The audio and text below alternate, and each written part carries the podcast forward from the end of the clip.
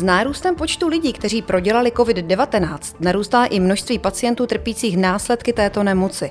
Pandemie vytvořila celou novou kategorii nemocných, kteří potřebují následnou intenzivní péči. V současné situaci pomáhají přeplněným nemocnicím odlehčit i zdravotnická zařízení následné intenzivní péče. Právě o ní si budu povídat s primářem jednoho takového zařízení, Nymburského zdravotnického centra Chronikér, doktorem Antonem Baluchem. Dobrý den.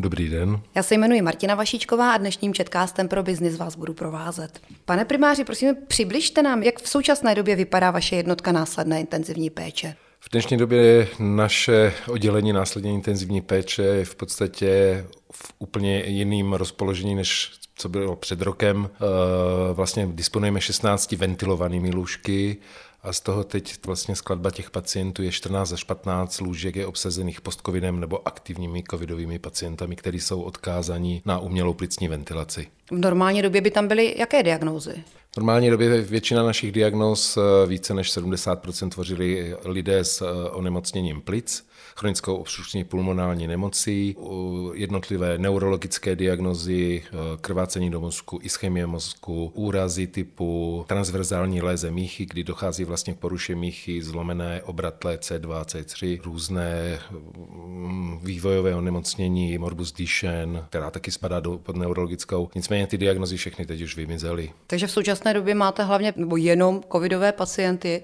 V současné době v podstatě začalo to říjnem 2020, kdy se začaly pomalinku kumulovat ty pacienti postcovidoví, zejména 20+, plus, nálož těch pacientů postupem času, listopad, prosinec a zejména po novém roce 2021 se jedná opravdu už jenom o postcovidové pacienty, ale i infekční pacienty a samozřejmě i covidové aktivní pacienty. Znamená to tedy, že aktivní covidový pacient je ten, který ještě může být infekční? Ano, určitě. A to znamená, že je nějak oddělený, máte na to speciální nějaké jako místnosti, kde jsou zvlášť? Tyhle pacienti jsou umístěni v zvláštních boxech, kam se vlastně oblékáme do uh, ochranných pomůcek. Vlastně ta sestra tam tráví pak 4 až 5 hodin, lékař tam stráví zhruba hodinu vizitou. Samozřejmě při každém zhoršení toho stavu se znovu lékař obléká do ochranného obleku. Ta péče je úplně stejná jako na akutním lůžku.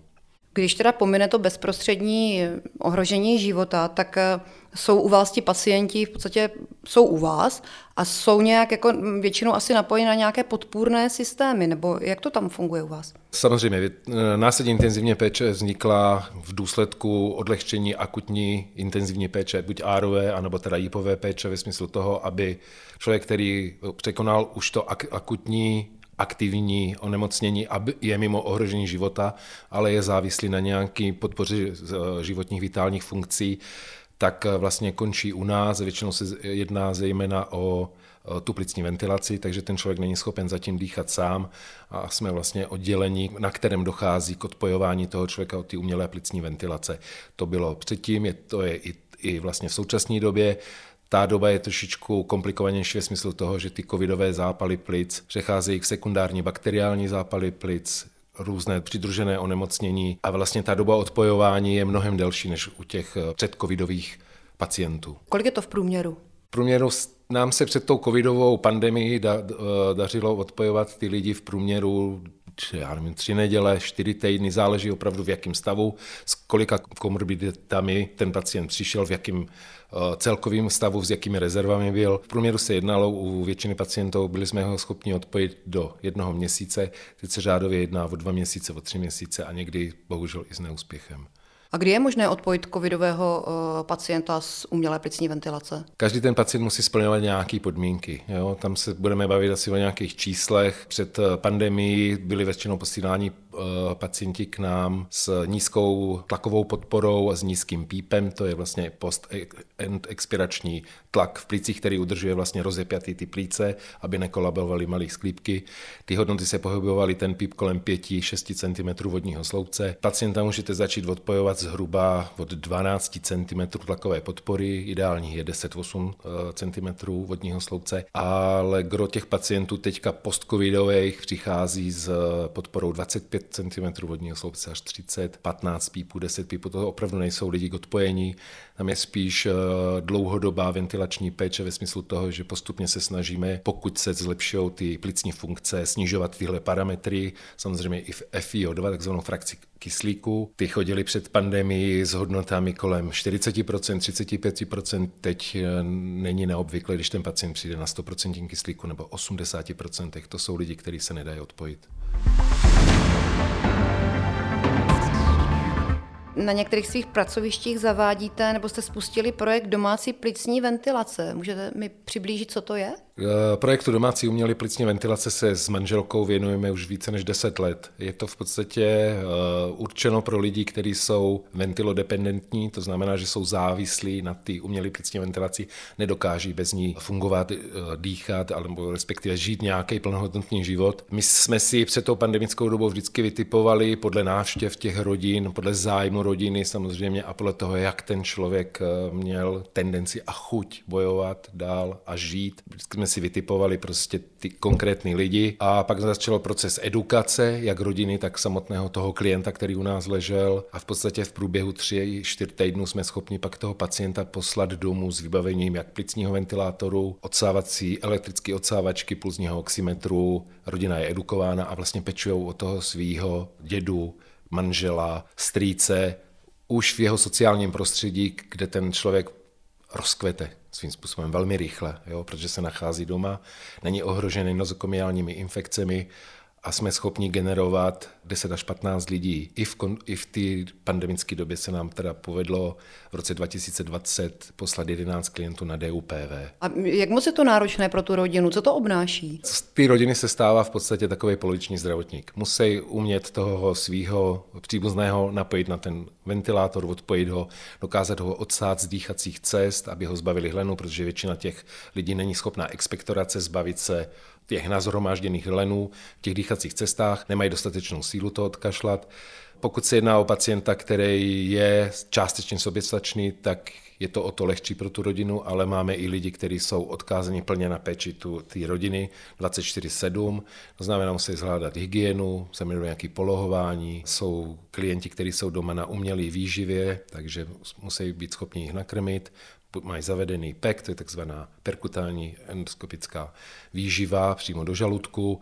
Takže já o nich tvrdím, o těchto lidech, že v průběhu, já nevím, dvou, tří měsíců jsou schopni prostě opravdu zastat zdravotnickou funkci v domácím prostředí. Někdy bývá součástí následné intenzivní péče i rehabilitace. Děláte ji také? Ta je nezdílnou, úplně absolutně nezdílnou součástí našeho, na, na, naší celkové terapie. Příchodem toho klienta na naše oddělení vlastně naše fyzioterapeutky toho klienta udělají mu takzvaný kineziologický rozbor, kde si stanovíme hned na začátku té hospitalizace, v jakým duchu bude probíhat ta terapie a ta rehabilitace vlastně, jak jsem říkal, nedílnou součástí a velmi důležitou součástí toho, aby jsme toho klienta mobilizovali z lůžka.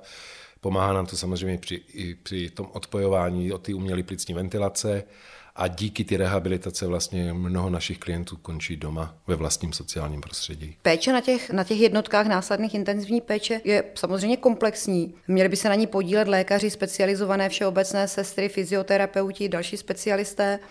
Kolik lidí u vás se o ty pacienty stará a jak jste na tom v současné době? Máte dostatek personálu? Celkově my máme vlastně nepřetržitý provoz, eh, tudíž máme denní směnu a noční směnu. V té denní směně čtyři sestry jsou, každá má čtyři pacienty svý. Jsou tam, eh, to jak jsme už eh, spolu mluvili o tom, rehabilitační pracovníci plus sanitáři, samozřejmě službu konající lékař plus, plus já teda v práci. Takže nás je celkově na těch 16 lůžek asi 50 členný kolektiv, který se střídá. V době pandemie se nám ta situace malinko začala komplikovat, nakazili se nám samozřejmě náš personál, dostal se do karantény, Museli jsme vlastně improvizovat celou tu dobu od toho října. Část těch služeb pak teda přišla na vrchní a na staniční sestru, který zastali vlastně sestřičky naše a už v téhle době v podstatě hledáme, těch sester se nám nedostává, je jich málo, ale je jich málo jak v akutní péči, tak v standardní péči, tak na naše následně intenzivní péči. A i pokud se nám povede sehnat nějakou sestru a nedělala fakutní péči, buď ty árový péči, anebo následní intenzivní péči, tak vlastně si tu sestru musíme vychovat, což trvá nějakou dobu. Je to samozřejmě pomoc, ale pomoc ve smyslu toho, že musí mít nějakýho supervisora nad sebou, aby, aby vlastně na ní dohlížel a než ji vychováte opravdu uplyne dva až tři měsíce, aby byla schopná ovládat všechny ty přístroje tam a komplexně se postarat o toho člověka. Máte nějakou taktiku, jak třeba tu únavu nebo tu nekončící práci, eh, jak pomoct těm zdravotníkům, jak je motivovat?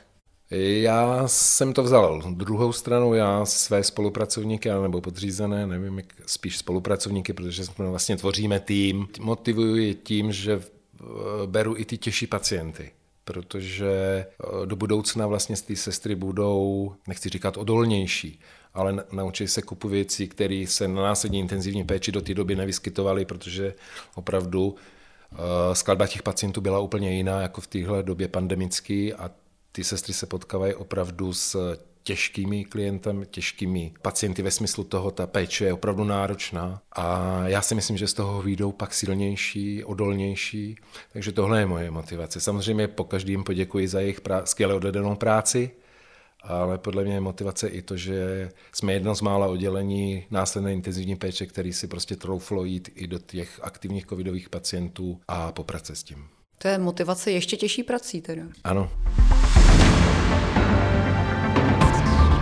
Co rodina třeba těch pacientů? Ono u té následné péče asi hodně pomáhá, že když za nimi přijde někdo blízký. Je to možné v současné době? Nebylo to možné, dlouhou dobu to nebylo možné, protože vlastně byl zákaz, eh, celoplošný zákaz návštěv na, na těchto exponovaných odděleních. Nicméně po novém roce se k tomu začalo přistupovat malinko individuálnějc, ve smyslu toho, že pokud se jedná o paliativní terapii, že víte, ten, že ten člověk bohužel umírá, jsme samozřejmě ochotní za určitých podmínek tu rodinu pustit za tím svým příbuzným rozloučit se. Samozřejmě pak, eh, pokud vidíme, že ta návštěva toho příbuzného tomu našemu klientu pomůže, tak ho pustíme prostě za nějakých přísných podmínek. Máme speciálně na to určenou místnost, když je ten klient ve fázi odpojování a zvládá dýchat nějakou dobu sám, tak ho tam odvezeme. Ta rodina s ním stráví zhruba 10-15 minut, aby se viděli, protože se jedná o lidi, kteří leželi předtím nějakou dobu na akutní eh, péči, pak leží u nás a ta rodina ho třeba neviděla 4 měsíce, což je hrozně těžký i pro nás, protože ta rodina je vlastně naš náš další terapeutický faktor, jak toho člověka motivovat, jak mu pomoct. A je to vlastně taky nedílnou součástí naší terapie. Před tou dobou pandemickou vlastně ta rodina byla tím hnacím motorem a tou motivací, aby se dostal domů. A dneska vidíme na těch eh, našich pacientech, kteří jsou při vědomí, bohužel většina jich není teď, protože jsou tlumení, aby neměli bolesti, aby toto srdíčko zvládlo ale ty, co jsou přivědomí, snažíme se pak nějak najít prostě ten, tu cestu, aby viděli ty příbuzný a, a vyplácí se to, protože vidíme, že ty lidi prostě pak jako mají snahu bojovat, bojujou, dokážou se odpojit a pak je pouštíme domů. A jaký je věk vašich pacientů? Jsou to spíš starší lidé? Na začátku eh, ty první vlny to jsme vůbec nepocítili, že tady je nějaká pandemie díky nějakým celoplošním eh, opatřením, díky i chování všech lidí vlastně v rámci republiky. Pak s tou druhou vlnou to postupně začínalo narůstat a vlastně začali jsme přijímat první postcovidové pacienty neinfekční, který ano, jednalo se většinou ve směs o lidi starší 70 let, ale v poslední době bohužel máme na lůžkách 40 letý lidi v těžkém stavu, dokonce už i 30 letý lidi zdraví do té doby, ale ta nálož toho viru byla tak obrovská, že prostě zůstali na ventilátoru, jsou umělým spánku a vlastně každý den bojujeme o jejich život. Co byste doporučil společnosti, lidem všeobecně, jak se mají chovat, aby se k vám nedostali, aby nemuseli eh, do nemocnic a vůbec na jednotku intenzivní péče už vůbec ne? Pravdu. Já už jsem rezignoval na tohle. Rezignoval jsem, protože je těžké vysvětlovat někomu, kdo to neviděl, že to existuje. Je těžké někomu vůbec vysvětlit, že tady je opravdu nějaká pandemie, teď už je to rozměru pandemie, je, že se s ní potýkám denodenně, že je to můj denodenní chleba. Nevysvětluju nikomu, prostě rezignoval jsem, nemám na to další sílu, je to na, na celé společnosti, ale je to svobodné rozhodnutí každého z nás. Já ne, nemám co jiný k tomu, k tomu dodat, bohužel. Pane primáři, pojďme ještě. Eh, Chronikér je síť nestátních zdravotnických zařízení, provozujete jednotky následné intenzivní péče. Kde všude působíte? Máme čtyři velké oddělení, jedno je v Praze, jedno je v Nymburce, pak máme v Brně dvě oddělení a ještě jedno je v Ostravě. Disponujeme zhruba 96 nipovými lůžkami a zhruba 40 diopovými lůžkami. To je dlouhodobá intenzivní ošetřovatelská péče, kde vlastně končí lidi, kteří jsou odpojeni od umělé plicní ventilace, ale buď nemají rodinné zázemí, nebo je tam částečná nebo úplná porucha vědomí, zůstává tam takzvaná tracheostomická kanila, která jim dovol, eh, umožňuje dýchat a ty končí v podstatě na tom diopu, kde ta péče je opravdu srovnatelná s tou nipovou, kromě toho, že tam teda není ten ventilátor. A jak vůbec vznikla uh, ta myšlenka soukromé jednotky následné intenzivní péče? Předtím se ta následní intenzivní péče jmenovala Ochryb, oddělení chronické intenzivní péče. Ta vznikla díky paní profesorce Rábkové tady v Praze. Nejednalo se vůbec o soukromí zařízení, ale pak vlastně došlo k tomu, že v roce 2003 byl otevřený druhý Ochryb. Ten už soukromý byl a chopili se vlastně asi příležitosti toho, že na trhu v podstatě v té kontinuitě zdravotní péče chybělo tohle oddělení. Před vlastně vznikem ochrypu, následně toho NIPu, ty lidi zůstávali dlouhodobě eh, upoutáni na lůžko na těch akutních lůžkách, tudíž to byly saturováno.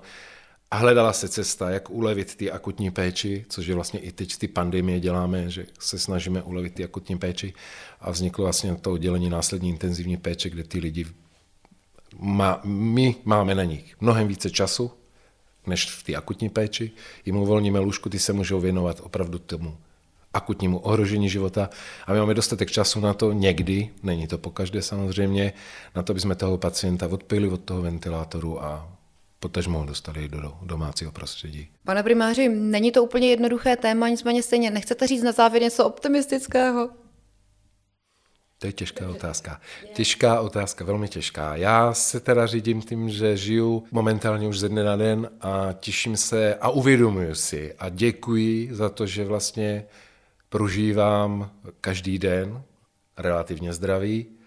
Těším se na každý den, který nastane na sluníčko a s určitým optimismem zlížím k tomu, že jednou se ten život vrátí ne asi úplně jak, tak, jak jsme ho znali předtím, ale že se to malinko rozvolní a že budeme zase žít ten svůj život, že se vrátí ta naše medicína, která patří na to následně intenzivní péči a že budeme zdraví všichni. To je to nejdůležitější. To byl primář Nymburského zdravotnického zařízení Chronikér, pan doktor Anton Baluch. Já vám moc děkuji za rozhovor a přeji hodně zdraví a sil do té vaší nelehké práce. Já děkuji za pozvání a taky vám přeji hodně zdraví.